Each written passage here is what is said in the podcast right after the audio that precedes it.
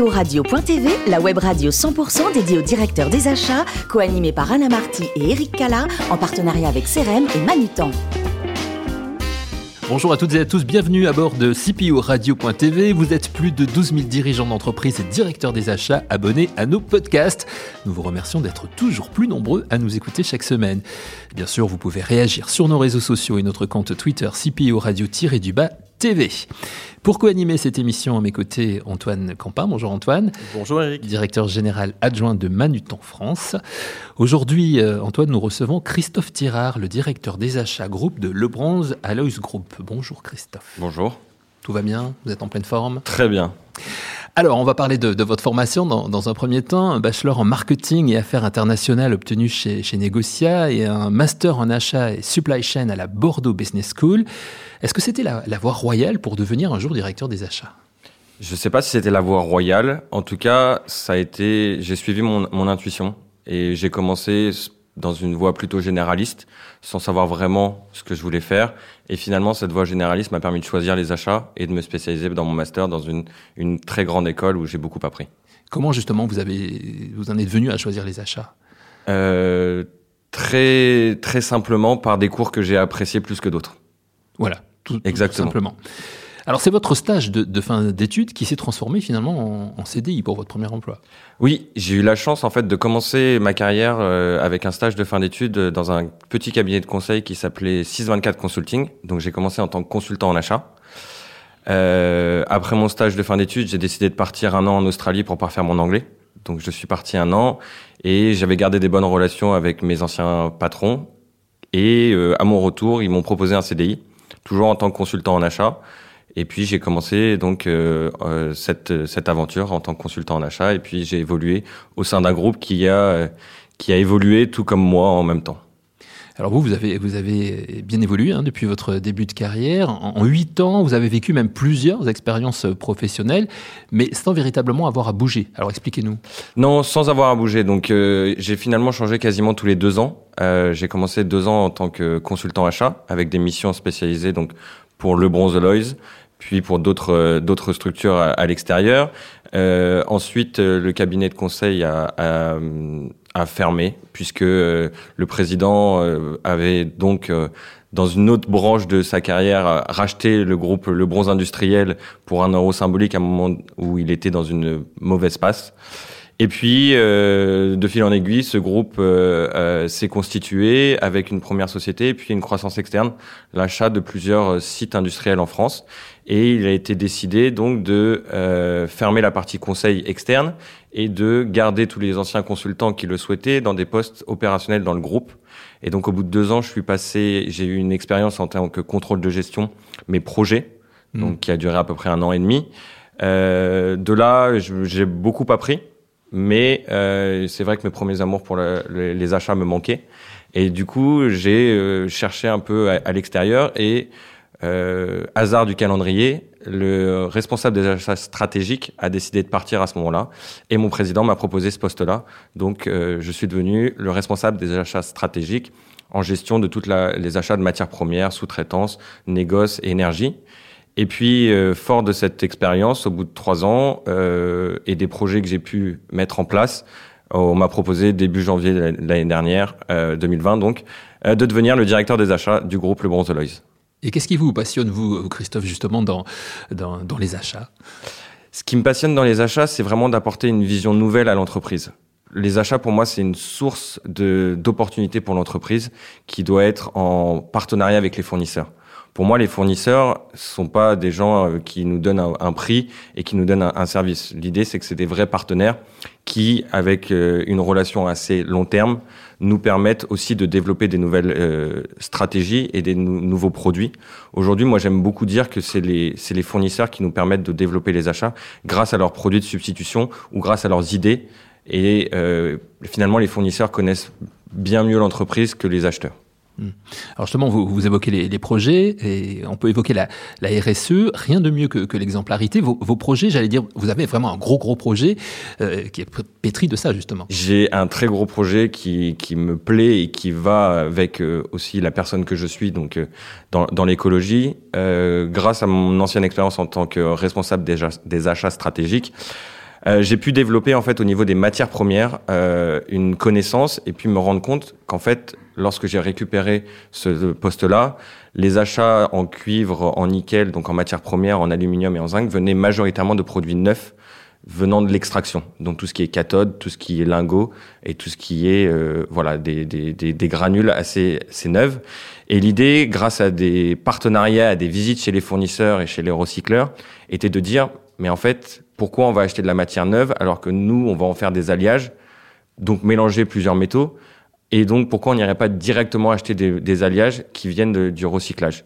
Et toute cette idée est partie de là. Et aujourd'hui, pour vous donner un ordre d'idée, on a fini la construction du bâtiment pour LBA Upcycling. Et l'idée, c'est que rapidement, on puisse modifier des formats qu'on va trouver sur le marché des recycleurs ou chez les industriels pour réutiliser ces alliages directement dans nos fonderies et ne plus utiliser de matières neuves, puisque c'est quand même un point très important. L'extraction de ces matières, en règle générale, est très polluante au niveau de l'environnement.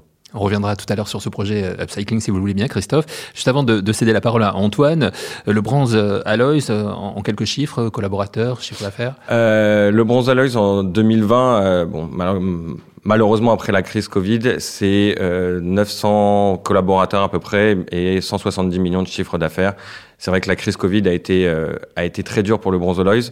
Aujourd'hui, on se relève petit à petit et j'ai foi en ce que, grâce à des développements comme le projet LBA Upcycling, permettent à Lebronze Alloys de retrouver sa gloire d'antan. Antoine ? Vous avez abordé le sujet des matières premières. Je voudrais qu'on revienne sur ce sujet, mais en parlant des variations de prix qui sont à la fois régulières, importantes sur ces matières premières. Quels sont les impacts pour votre service et pour votre société ?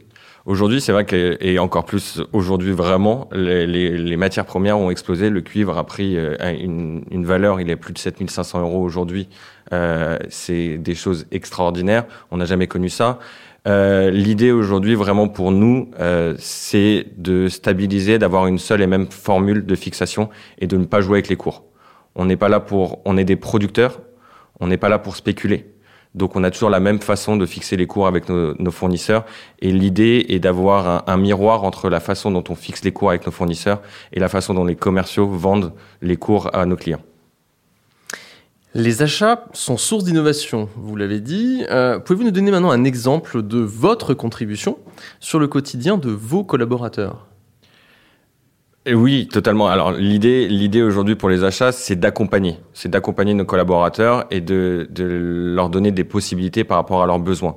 Aujourd'hui, j'ai souvent dans le monde industriel des collaborateurs, que ça soit en maintenance, que ça soit en R&D ou des choses comme ça, qui ont besoin d'un produit qui va avoir une fonctionnalité. Et l'idée, c'est vraiment que les achats comprennent le besoin, l'attendu du résultat, et grâce à leur panel fournisseur et aux partenaires qu'on a, de proposer la meilleure solution à nos clients finaux, à clients internes. Pardon. Vous parlez de points mutuels d'amélioration entre acheteurs et fournisseurs.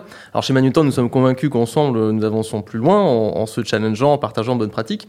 Auriez-vous un exemple de comment vous avez stimulé ou accompagné un fournisseur dans la mise en place d'une solution ou d'un service ? Oui, on peut avoir des exemples. Alors j'en ai plus, puisque mon cœur, dans la partie matière première, puisque c'était mon cœur de métier en tant que responsable des achats auparavant, l'idée, par exemple, avec un fournisseur, était de dire voilà, nous, on a ce besoin-là, on a ces spécifications pour nos alliages finaux. Qu'est-ce qu'on peut faire ? Et lui, par rapport à cette connaissance et cette visite de notre usine et nos visites de nos installations, a pu apporter une solution grâce à un investissement chez lui pour modifier un format de métal et l'apporter qui soit utilisable chez nous directement. Très bien. Enfin, dans la constitution de votre équipe, disons au moment du recrutement, quelles qualités, quelles compétences recherchez-vous ? C'est pas facile comme question. C'est une vraie question. Alors, il y a déjà une question de feeling, de savoir comment les gens voient les acheteurs. Après, aujourd'hui, moi, je suis d'une formation qui est pas forcément technique, donc j'attends pas forcément quelqu'un qui soit technique, ingénieur ou des choses comme ça, mais j'attends, en tout cas pour moi, une des grandes qualités d'un acheteur, c'est d'être curieux, c'est de vouloir apprendre et de vouloir toujours apprendre plus tous les jours pour s'améliorer techniquement, s'améliorer dans les connaissances, etc. Et l'idée pour moi aujourd'hui d'un acheteur, c'est quelqu'un qui sait négocier, qui sait avoir du relationnel et surtout qui sait être curieux. Merci. Combien justement vous animez de collaborateurs aux achats aujourd'hui ?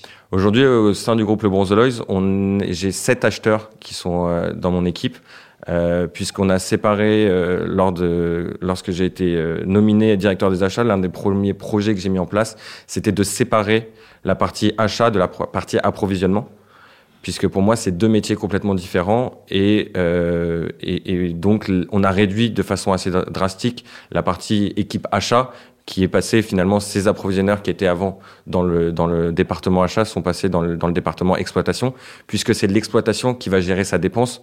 Les achats sont là pour apporter un support et un cadre à ces gens-là, mais c'est pas moi de dire s'ils ont besoin de dépenser ou ils n'ont pas besoin de dépenser. Le télétravail, vous en pensez quoi ? Est-ce qu'il y a des limites et comment est-ce que vous le vivez ? C'est une vaste question.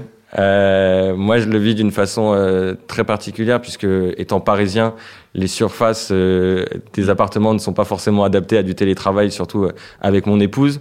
Après, si on a la capacité d'avoir un endroit chez soi qui nous permet de télétravailler, très bien, je pense que c'est une solution, mais je pense que le télétravail à 100% n'est pas la solution, en tout cas pour les achats, pour ma partie, puisque on a besoin d'avoir des discussions, des relations, des relations informelles avec les autres collaborateurs, avec nos clients internes, qui nous permettent de toujours connaître leurs problématiques et de pouvoir les aider.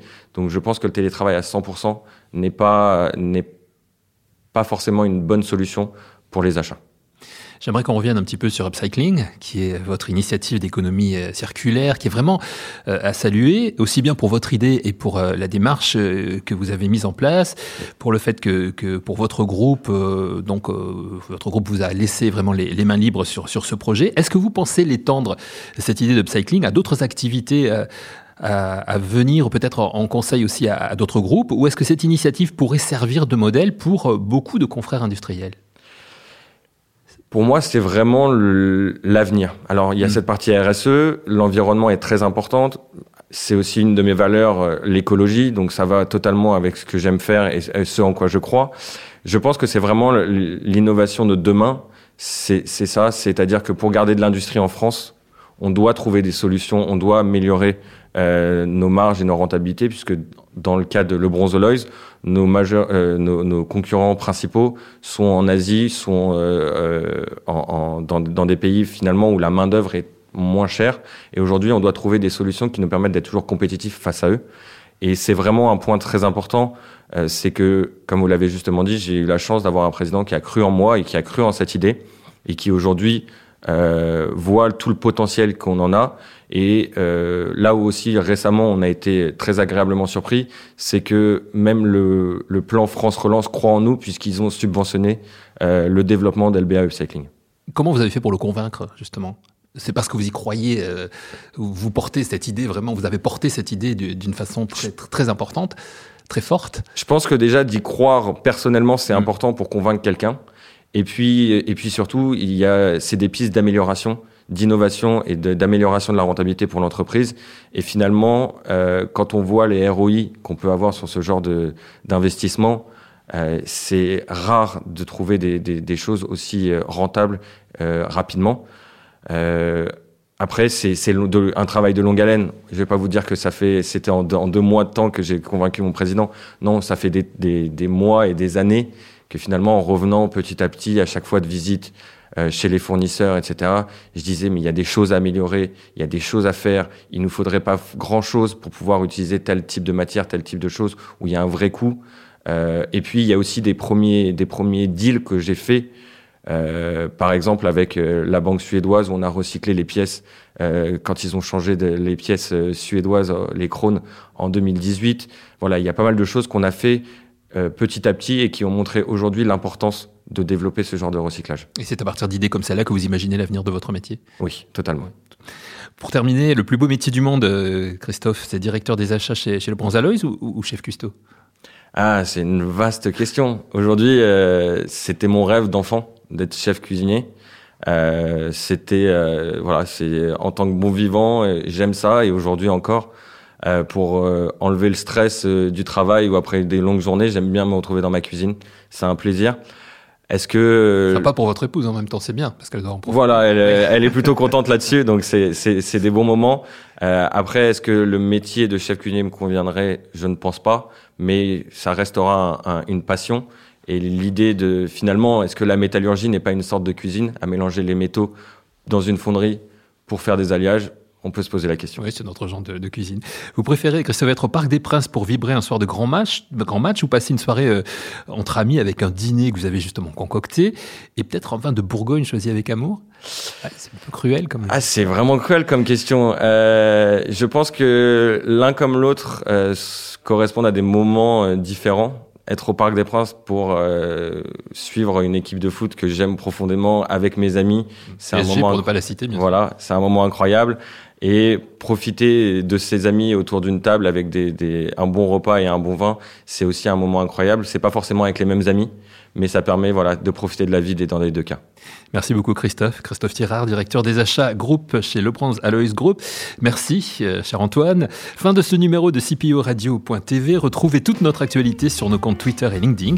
Et on se donne rendez-vous mercredi prochain, 14h très précise, pour une nouvelle émission. L'invité de la semaine de CPO Radio.tv, une production B2B Radio.tv en partenariat avec CRM et Manutan.